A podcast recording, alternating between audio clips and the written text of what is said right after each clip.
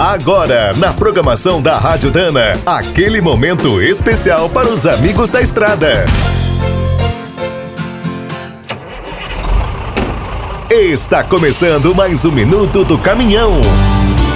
Fique por dentro das últimas notícias, histórias, dicas de manutenção e novas tecnologias.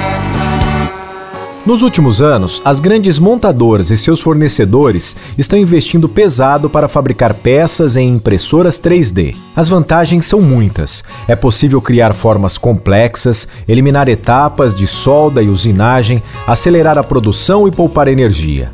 Com as máquinas atuais, é possível imprimir componentes em plástico ou metal, inclusive os pistões do motor, pinças de freio, dutos e suportes.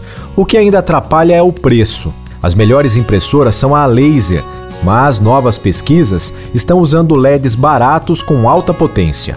No mercado de caminhões, a marca que mais aposta na tecnologia é a Mercedes-Benz.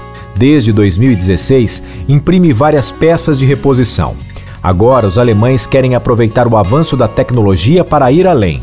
A meta é simplificar a logística envolvida nas manutenções. A empresa criou uma mini fábrica num container sua impressora pode fazer milhares de peças a partir de desenhos arquivados na internet.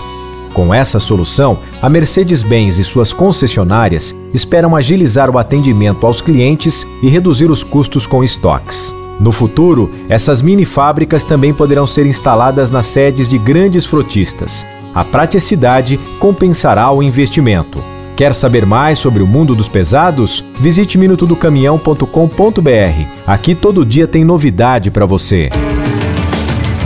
O Minuto do Caminhão é um oferecimento de Spicer e Álvaros, a dupla imbatível em componentes de transmissão, suspensão e direção.